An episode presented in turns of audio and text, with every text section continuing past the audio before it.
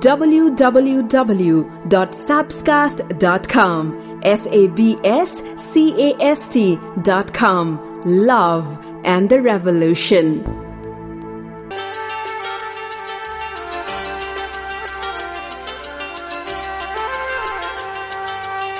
माया त्यो होइन जसमा जित र हार होस् माया त्यो होइन जसमा प्रस्ताव र स्वीकार होस् असली माया त त्यो हो जसमा उसको प्राप्तिको कुनै पनि आशा नहोस् तर पनि प्रतीक्षा चाहिँ उसैको होस्।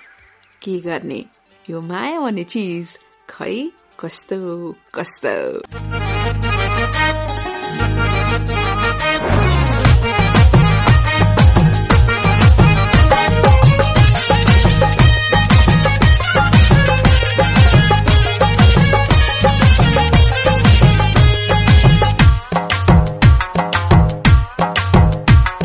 रुपै मोहानी नारायण रुपै मोहानी। रुपै मोहानी नारायण रुपै मोहानी। रुपै मोहानी नारायण रुपै मोहानी। लर्के जोबन करके नजर घायल बनाउने। लर्के जोबन करके नजर घायल बनाउने।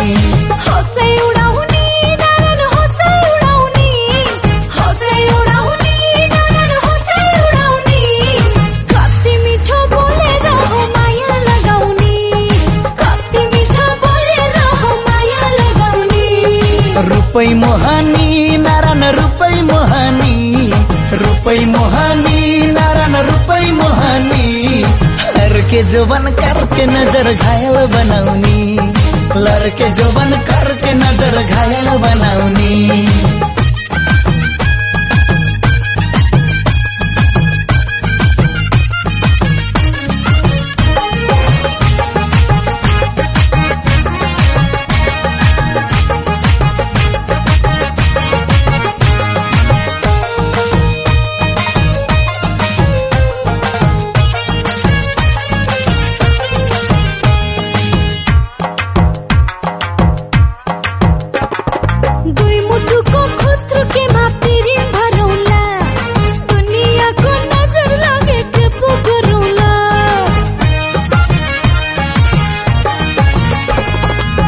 सकेसम्म भागी बिहे गर्नु हुँदैन।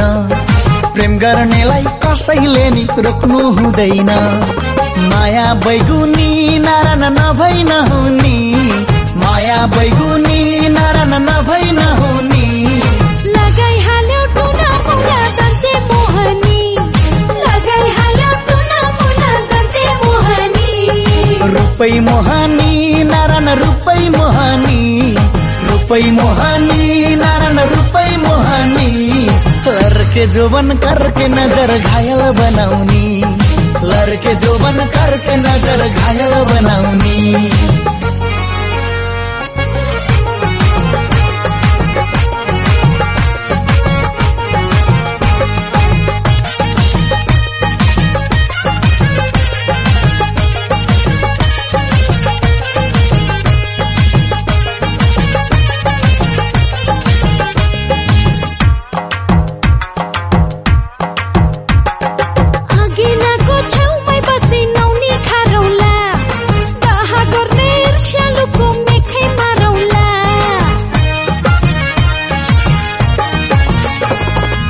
कचौडी र तिलौरी त बहुत बढिया। कहाँ जाउली मछली मेरै ढडिया। जन्ते बाख्रो खाइ नारायण जन्ते बाख्रो खाइ जन्ते बाख्रो खाइ नारायण जन्ते बाख्रो खाइ सँगै खाम्ला माया मिसाइँदैन भन्नु है। सँगै खाम्ला माया मिसाइँदैन भन्नु है। रुपै मोहानी नारायण रुपै मोहानी। रुपै मोहानी नारायण रुपै मोहानी। लड़के जोबन करके नजर घायल बनाउने लड़के जोबन करके नजर घायल बनाउने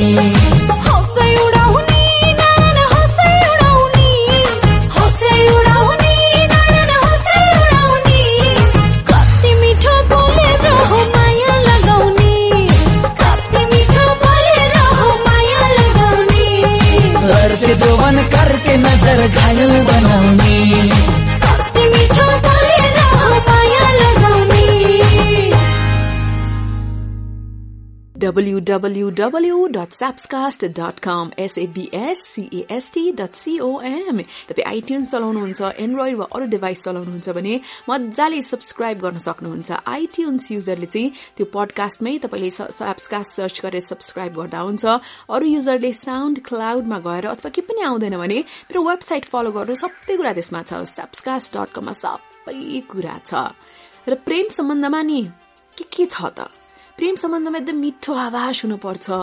उसको सुन्दर मुहार हुनुपर्छ भन्ने होइन।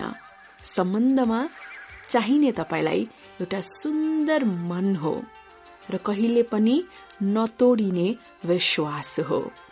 यी कुरा भए भने सम्बन्ध अत्तिकै सुमधुर हुन्छ। अब डोनाल्ड ट्रम्प र मेलानीको लभ स्टोरी। उनीहरूको भेट नाइन्टिन नाइन्टी एटमा एउटा फेसन विक पार्टीमा भएको थियो। डोनाल्ड रे जब मोडल त्यो बेलामा मेलानीलाई देखे तब उनलाई लागिहाल्यो मैले उनलाई भेट्न पर्छ भनेर। तर प्रब्लम के थियो भने डोनाल्ड डेटमा गएका थिए। अर्को एकजना सेलिना उनीसँग एज ए डेट गएकी थिइन्। र जब सेलिना बाथरुम गएकी थिइन् तब डोनलले उनलाई भेटे मेलानीलाई र त्यसपछि चाहिँ के भन्यो भन्दाखेरि मलाई तिमी मन पर्छ भनेर भन्दाखेरि यता केटीले के भन्नु भने मैले त सुनेको छु तिमी एकदम लेडिज म्यान हौ। सो मलाई मनपर्ने खालको तिमी केटा होइनौ भनेर चाहिँ उनले भनिछन्। उनी चाहिँ स्लोभेनियामा जन्मिएकी अनि सानै एजदेखि नै कामहरू गरेको एकदम स्ट्रगल गरेको होइन? आफू म एकदमै जो हुँ त्यसमा म प्राउड छु भन्ने खालको एकदम इन्डिपेन्डेन्ट खालको उनको स्वभाव थियो। र डोनलले नम्बर मागे। नम्बर माग्दाखेरि चाहिँ उनले दिँदै दिएनन् म किन नम्बर दिउँ? अह मलाई सम्बन्धै अघि बढाउनु छैन। किन नम्बर दिउँ? भने जस्तो लागे तापनि डोनलले आफैले उनको जहाँ जहाँको थियो नम्बरहरू अफिसदेखि लिएर बिजनेसको सबै नम्बरहरू दिए। त्यो दिँदाखेरि चाहिँ केटीलाई के लाग्यो भन्दाखेरि भा एनर्जी त खतराको छ। एकदम सेन्स अफ ह्युमर पनि छ। भने जस्तो उनलाई त्यस्तो इम्प्रेसन चाहिँ परेको रहेछ। त्यसपछि मेनाले आफैले नै फोन गरिन् टर्नललाई जब उनीहरू फर्स्ट डेटमा गए उनीहरू एउटा राम्रो ठाउँमा डिनर गएका थिए र उनी भन्छन् त्यो डिनर एकदमै स्पेसल थियो। मलाई त कस्तो लाइफको फेन्टास्टिक मान्छे भेटेको जस्तो लाग्यो भनेर उनले भनिन्। त्यसपछि सुरु हुँदै गयो कुराहरू। सुरु हुँदै गयो कुराहरू। बिचमा त एकचोटि झन् ब्रेकअप पनि भइसकेको। डोनल्ड चाहिँ फेथफुल भएन भनेर चाहिँ उनले झन्नै सम्बन्ध तोड्न आँटे कि तै पनि छ महिनापछि उनीहरूको विवाह कुरा मिल्यो र टु थाउजन्ड फाइभमा चाहिँ दुबईको विवाह पनि भयो। फ्लोरिडामा एकदम फेरी टेल खालको विवाह भएको थियो। उनले लगाएको लुगा नै बा कति महँगो थियो। पाँच सय पचास घण्टा लगाएर त्यो लुगा बनाइएको थियो। त्यसपछि अहिलेसम्मको अवस्थामा उनीहरूको सम्बन्ध राम्रो गइरहेको छ। र मेलानिएको अर्थ भावना अनुसार चाहिँ उनीहरूको सिक्रेट के हो अरे भने चारवटा सिक्रेट छ। बाह्र वर्ष भइसक्यो उनीहरू खुसी छन्। नम्बर वान मुलले के भनेकी छन् भने आफ्नो पार्टनर जस्तो छ उही अवस्थामा स्वीकार्नुपर्छ। हामी धेरै अवस्थामा चेन्ज गर्न चाहन्छौँ। Do not try to change अर्को चाहिँ क्वालिटी टाइम बिताउनु पर्यो क्वान्टिटी होइन। एकदमै टाइम सँगसँगै जतिखेर पनि हुनुपर्छ भन्ने होइन। थोरै समय किन्नुहोस् तर त्यो मिनिङफुल खालको समय बिताउन पर्छ। अर्को चाहिँ सम्बन्धमा आफ्नो रोल के हो बुझ्नुहोस् है। भन्नाले उसलाई बोझ थपिदिने उसलाई झन् टेन्सन दिने भन्दा पनि आफै पनि कमाउनुहोस् आफै पनि पढ्नुहोस् आफै पनि काम गर्नुहोस् आफू पनि स्ट्रङ रोलमा उभिनुहोस् र उसलाई अझ साथ दिनुहोस्। र लास्टमा चाहिँ ह्याभ सेपरेट बाथरुम भनेर भनेकी छिन् उनले। अब we have our own bathroom so that's the key भनेर भनेकी छिन्। अब खै यो चाहिँ बुझिन सक्नुहुन्छ। सो ओभरअल डोनाल्ड ट्रम्पको लभ स्टोरिज अठाइस वर्षीय मेलानीसँगको लभ स्टोरी मैले हालै सुनाइसके यो जिउदाउमा लाउने मैले तिमीलाई मात्र हो।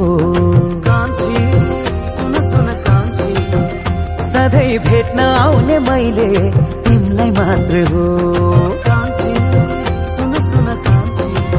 हो यो जिउदाउमा लाउने मैले तिमीलाई मात्र हो। सधैँ भेट्न आउने मैले तिमीलाई मात्र हो। आउँदा जाँदा बाटोमा नजर झुक्छन् कति कति। तर आँखा झिम्काउने तिमीलाई मात्र हो। मैले आँखा झिम्काउने तिमीलाई मात्र हो। यो पाउने मैले तिमीलाई मात्रै हो।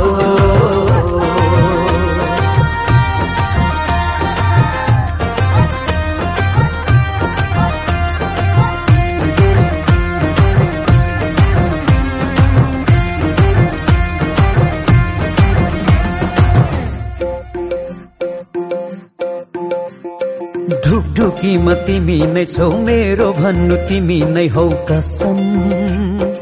कसम विश्वास गर हो हामीलाई छुट्याउने खेल हुन सक्छ भित्र भित्र आनेकौ चाल खेल हुन सक्छ। विचार गर विचार गर। दिलमा सजाउने मैले तिमीलाई मात्रै हो। मन पराउने मैले तिमीलाई मात्रै हो। तिमीलाई पाए मर्छु भन्ने सबलाई साइड लगाएर। हो हाते हाली पछ्याउने तिमीलाई मात्रै हो। हो हाते हाली पछ्याउने तिमीलाई मात्रै हो। हो यो जिउदाउमा लाउने मैले तिमीलाई मात्रै हो।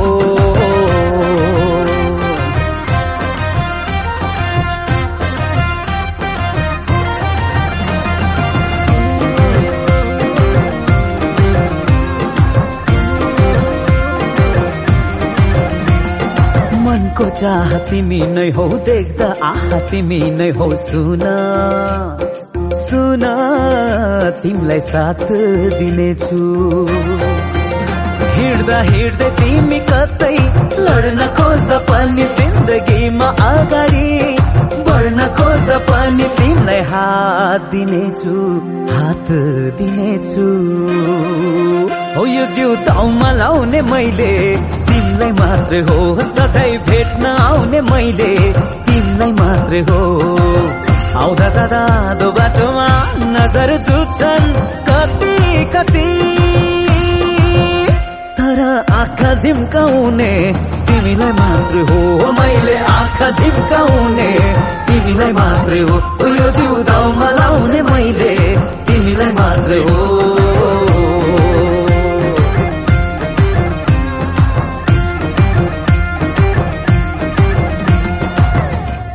हेर माने मैले हामी बीचको दूरी निकै नै बढेको छ। हामी दुईको बीचको दूरी निकै नै बढेको छ। तर पनि तिम्रो भागको जुन समय थियो त्यो समय अहिले पनि म तिम्रो सम्झनामा नै खर्च गर्छु। वाह वाह बुझ्नुभयो? बुझ्नु भएन भने रिवाइन्ड गरेर सुन्नुहोस् त। ब्युटिफुल लाइन अब पाँचवटा लाइन तपाईँ ब्रेकअपबाट गुज्रिरहनु भएको छ। तपाईँ कुनै स्ट्रगलबाट गुज्रिरहनु भएको छ। गाह्रो भयो के गर्ने? सुन्नुहोस्। यदि स्ट्रगल गर्दै हुनुहुन्छ भने सबैभन्दा फर्स्टमा सेल्फ केयर अ प्रायोरिटी आफ्नो ख्याल राख्ने कुरा तपाईँको प्राथमिकतामा नम्बर एकमा पर्न पर्यो। आफ्नो ख्याल राख्नुहोस्। आफ्नो ख्याल राख्नुहोस् यु डिजर्भ द्याट त्यसको अर्थ दिनभरि बेडमा पल्टिएर हुन सक्छ मिठो लाग्ने खानेकुरा खाएर हुन सक्छ रोएर हुन सक्छ कराएर हुन सक्छ निदाएर हुन सक्छ राम्रो पुस्तक पढेर हुन सक्छ फेभरेट कार्यक्रम हेरेर हुन सक्छ वा के पनि नगरेर हुन सक्छ जसरी हुन्छ जे कुराले तपाईँलाई आनन्द दिन्छ नि त्यो कुरा गर्नुहोस् के? बुझ्नुभयो? जसले तपाईँको मलहम लाउँछ नि घाउमा हो त्यो कुरा गर्नुहोस्। र आफूले आफूलाई पनि त्यो पर्मिसन दिनुहोस्। यो घाउमा मलहम लगाउनु पर्यो म छिट्टो सन्चो हुन पर्यो भनेर आफूले आफूलाई नै सम्झाउन पर्यो। हुन त मनभित्रको एउटा आवाजले तपाईँलाई ए त्यो काममा ढिलो भयो जानलाई त्यो कुरा बितिसक्यो त्यो कुरा गर्नु परिसक्यो भनेर भनेको भने हुन्छ कति हुन्छ नि जिम्मेवारी। तर यस्तो अवस्थामा आफ्नो मनभित्रको जुन दुखीवाला भावना हुन्छ त्यसलाई महसुस गर्नुहोस्। लामो श्वास फेर्नुहोस्। आफ्नो लागि आफू एकदमै जेन्टल हुनुहोस्। र के विश्वास गर्नुहोस् भने म राम्रो गर्दैछु। यो समयलाई म छिट्टै सकाउँछु। म यो समयबाट बाहिर निस्कन्छु। यो स्ट्रगलको टाइम हो। तर म निस्कन्छु। यो दुःख धेरै मैले महसुस गर्ने छैन। यति हो। अब म आफै नै मनमा मलहम लगाउँछु। म निस्कन्छु यो दुःखको यो पीडाको भुमरीबाट भनेर त्यो कन्फिडेन्स आफूभित्र जगाउनुहोस्। माई फ्रेन्ड ट्रस्ट मी हे यो गफे गरे हो के जस्तो लाग्छ नि। होइन। साँच्ची गरी हेर्नुहोस् त। साँच्ची गरी हेर्नुहोस् त। तपाईँलाई कति सन्चो मिल्छ। त्यसले यति हो कुरा। दुनियाँमा कति मान्छे छन् होइन? सबैले तपाईँको लागि फेक स्माइल दिन्छन् नि। कोही कोही मात्रै होला जसले जेन्युन स्माइल दिन्छन् तर तपाईँले आफ्नो मनलाई एकचोटि स्माइल गरेर हेर्नुहोस्। कति दुःख पीडा छ। समयले मलम लगाउँछ। डोन्ट वरी त्यो मलहम लगाउनुहोस् आफूभित्र कन्फिडेन्स बिल्ड गर्नुहोस् र यस्तो मलहम लाग्नेछ तपाईँ दुःखबाट फुत्त बाहिर निस्कनुहुनेछ र संसारको स्वर्गीय आनन्द फेरि पाउनुहुनेछ। So common gear up you can so do it my friend गर्नुहोस् उठ्नुहोस् जाग्नुहोस् यस्तो फन्नी लभ स्टोरी सुनाउँछु। दुईजना केटाकेटी डेटमा गएको हुन्छन् अनि घर आउने बेलामा केटाले किस गर्न खोज्छ केटीलाई। त्यसपछि क्या फन्नी कुरा छ? त्यो मिस नगर्नुहोस्। के गर्ने? यो माया भन्ने चिज। खै कस्तो हो कस्तो हो। सारा खुसी त्यागे तिम्रै लागि माया साँच्ची तिम्रै लागि। यो जोबन सुम्पे तिम्रै लागि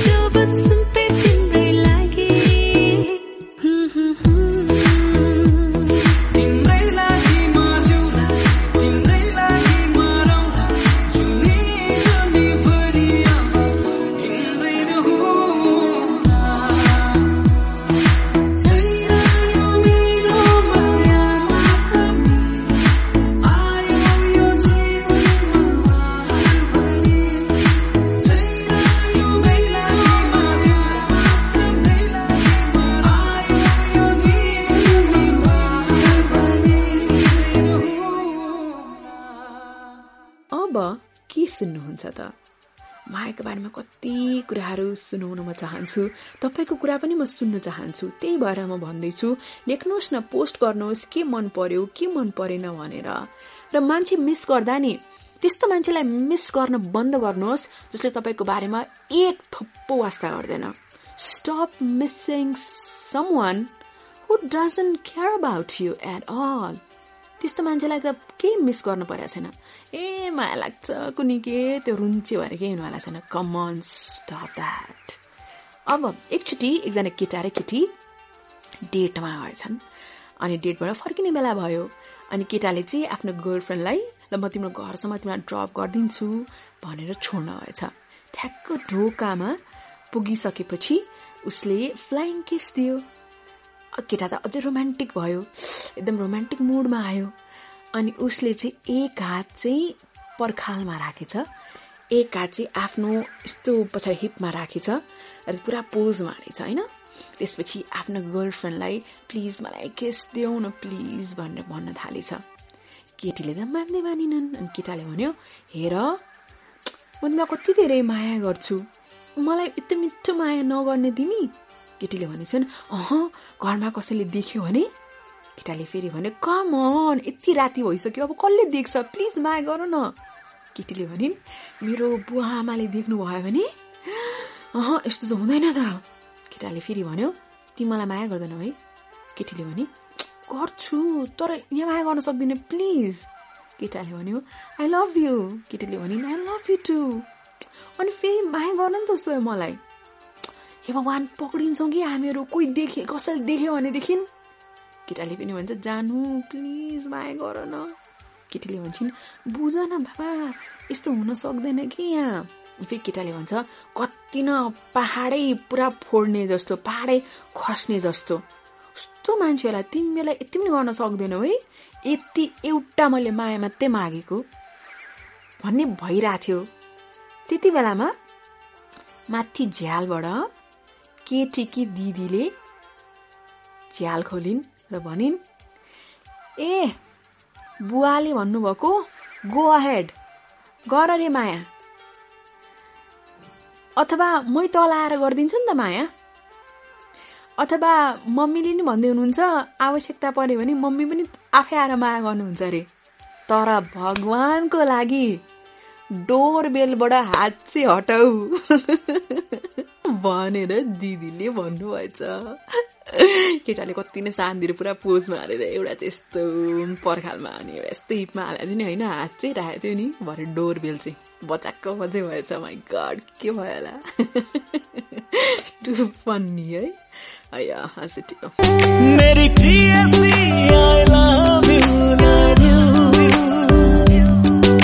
लभ यु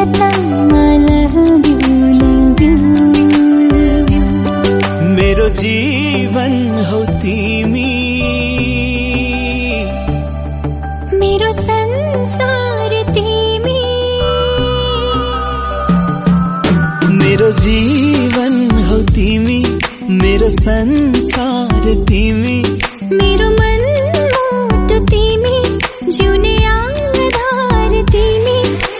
तिमी छेउरा त साथमा यो ढुकढुकी चल्छ। तिम्रो मनको निवासमा यो दिन रात ढल्छ। मेरो जीवन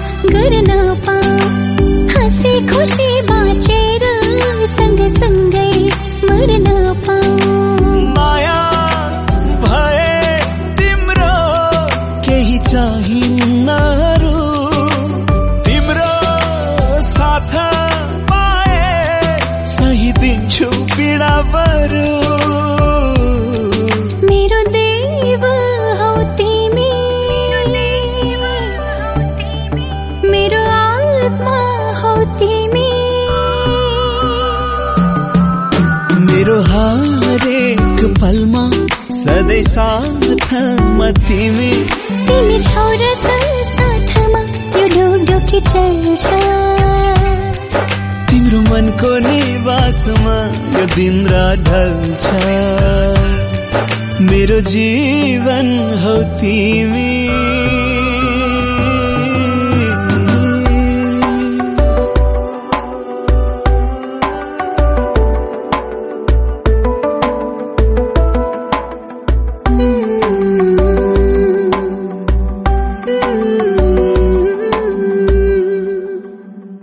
www.sapscast.com S-A-B-S-C-A-S-T.com Yep. Facebook, Twitter, Instagramमा हामी भेट्न सक्छौं. एसएबीडब्लुएनए सबिना केएआरकेआई कार्की गर्नुहोस्. गुगलमा सर्च गर्नुभयो भने मेरो पेज मेरो इन्स्टाग्राम मेरो ट्विटर सबै पाउन सक्नुहुन्छ.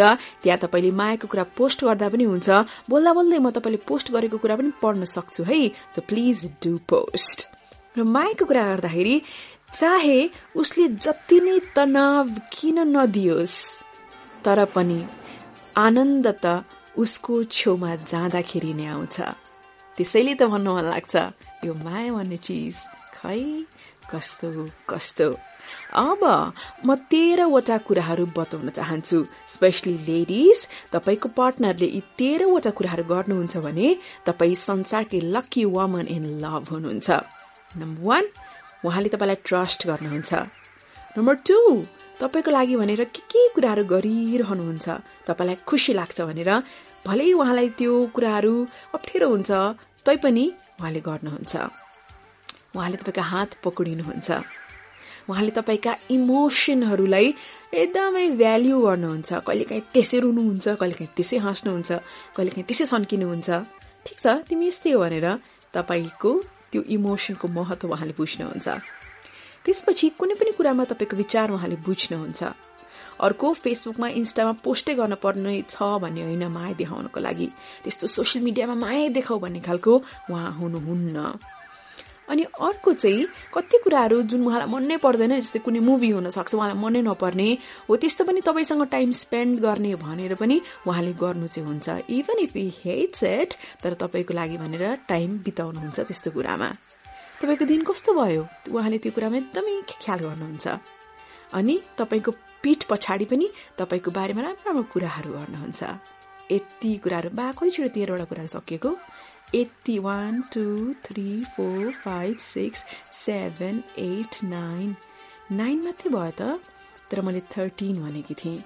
सो बा एकछिनपछि म भन्छु कि वा यति हो कि? वेल वेल वेल माया प्रेमका कुरा म भनिरहन्छु। तपाईँ सुनिरहनुहोस्।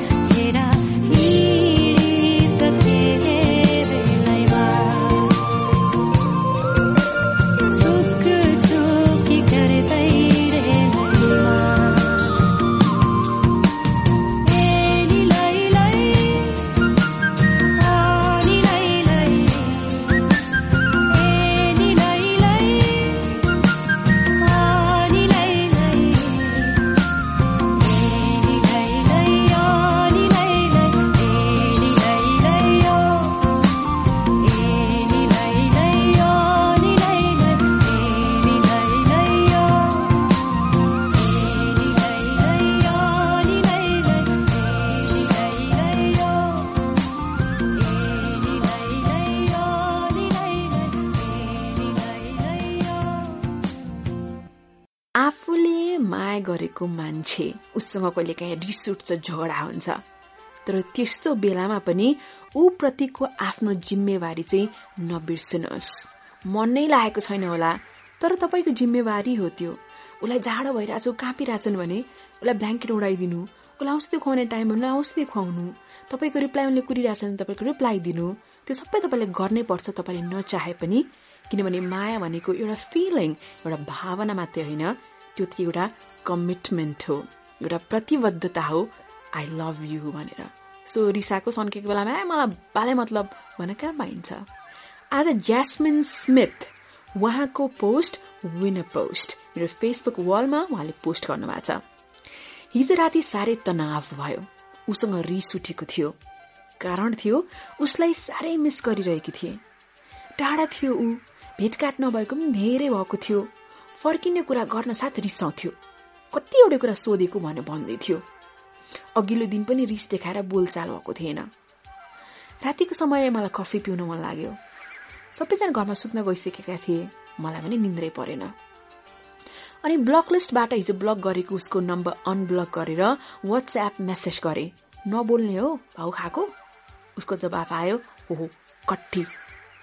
ए जहिले मन लाग्यो तैँले कट्टी गर्न पाइन्छ? म के तिम्रो टिस्यु पेपर हो? चाहिँदा मात्रै युज।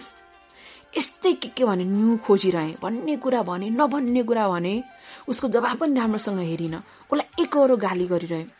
उसको अगाडि त ठुलो स्वरमा कराउन पनि सक्दिनँ थिएँ तर अपशब्द प्रयोग गरेर पनि गाली गरेछु। रिस उठेको बेलामा त के के भने के के भने मेसेज मार्फत। एकछिनको चर्का चर्कीपछि ऊ चुप भयो। उसको मेसेज आउन बन्द भयो। मलाई उसले इग्नोर गरेको झनै मन पर्दैन थियो अनि फोन गर्न सुरु गरेँ। फोन रिसिभ गरेन। रिसले झन् चुर भए गरिरहे दुई चार पटक फुल रिङ गएपछि अनि आन्सर गर्यो र नरम आवाजमा भन्यो काली के भयो? किन नसुती न्यु खोजेर बसेको?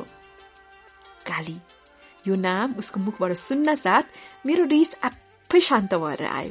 मेसेजका सबै कुरा बिर्सिएँ र एकछिन चुप भए। अनि भने के होइन? आई मिस यु उसले पनि भन्यो आई मिस यु टु भादर। केही काम नपाएर न्यु खोजेर बसिस म यहाँ काममा छु। हाम्रो फेभरेट टिम आर्सनलको म्याच छ। हेर अनि मलाई पनि अपडेट गरेर मेसेज गर ल। धेरै कुरा फोनमा भन्न मिल्दैन। भन्दै फोन राख्यो। यत्तिका भनाभन परेपछि हाम्रो मनमा त्यो कुराको कुनै असर बाँकी थिएन। एकछिन अघि ब्रेकअप नै होला जस्तो झगडा परेको। अहिले त पक्रिएर अँगालोमा बेरिरहँ जस्तो। यो माया भन्ने चिज कस्तो कस्तो फेरि एउटा मेसेज गरेँ। I love you hate you I wish to but I can not put nobody else above you एउटा गीतको लिरिक्स थियो उसको रिप्लाई थियो I love you too and I hate you too यत्तिकैमा म निधाएछु मध्यरातमा फोनको घन्टी बज्यो। निन्द्रामै रिसिभ गरे काम सकाएर गरेको रहेछ। कुरा भयो। रिसका कुरा झगडाका कुरा मायाका कुरा पिरतीका कुरा। ऊ मेरो जीवनको एउटै मान्छे जसलाई मैले सेयर नगरेको सायद कुनै कुरा छैन। खुसी माने उही रिस माने उही उसको मात्र होइन संसारकै रिस पोख्ने ठाउँ पनि उही उसलाई मेरो कमजोरी थाहा थियो र सबभन्दा ठुलो कमजोरी मेरो मन र ऊप्रतिको मेरो माया। भन्ने जति रिस उठे पनि मलाई इग्नोर नगर्नु बरु गाली सहन सक्छु। तिमीले व्यवस्था गरेको सहन सक्दिन अनि मैले अघि जस्तो मेसेज गरे भनेदेखि हेरेर डिलिट गर्नु फोनबाट पनि माइन्डबाट पनि। यत्तिकैमा उसले भन्यो I love you Musi. Musi मेरो अर्को नाम। उसको मुखबाट सुन्दाखेरि संसारकै प्रिय नाम सुनिरहँ जस्तो। यस्तै यस्तै मायाका धेरै गफ भए। सायद मेरो मनले यही खोजेको थियो। अब शान्त भयो। अनि म फेरि केही समयको कोसिसपछि निधाएँ। बिहान उठ्दा रातिका कुराहरू याद आयो। मुहारमा मुस्कान थियो। मनमा त उसकै माया। I love you very much Muse. भनेर कस्तो स्विट कुरा ज्यास्मिन स्मिथले लेख्नु भएको। घर आँगन अनि साथी भाइ दर्शन नमस्ते है सबैलाई। सुख दुःख भन्नु यस्तै रहेछ। को आफ्नो विदेशमा को पराई। ठुला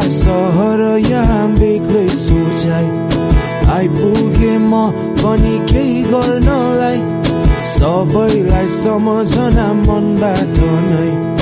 आशा छ माया यो नमरु सही मेरो तन अहिले यहाँ भए नि। मन बने सानानी उतै छ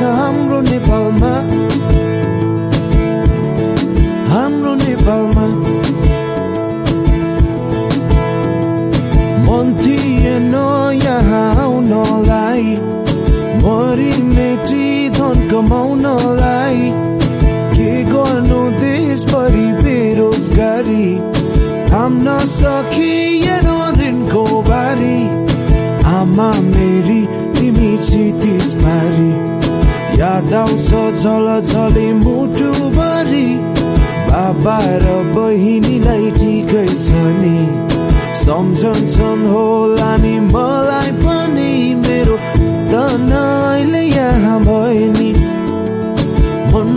सानानी उतै छ हाम्रो नेपालमा।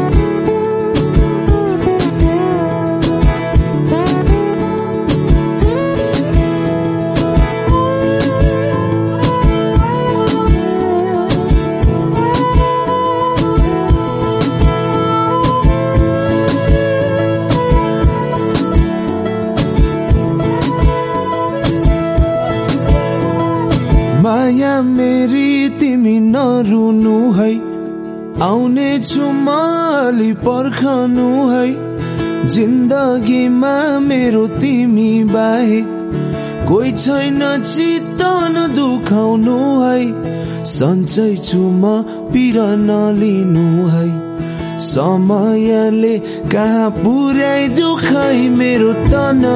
अहिले यहाँ भए नि। मन भने सानानी उतै छ हाम्रो नेपालमा। हाम्रो नेपालमा। हो मेरो तन अहिले यहाँ भए नि। मन भने सानानी उतै छ हाम्रो नेपालमा। प्यारो नेपालमा।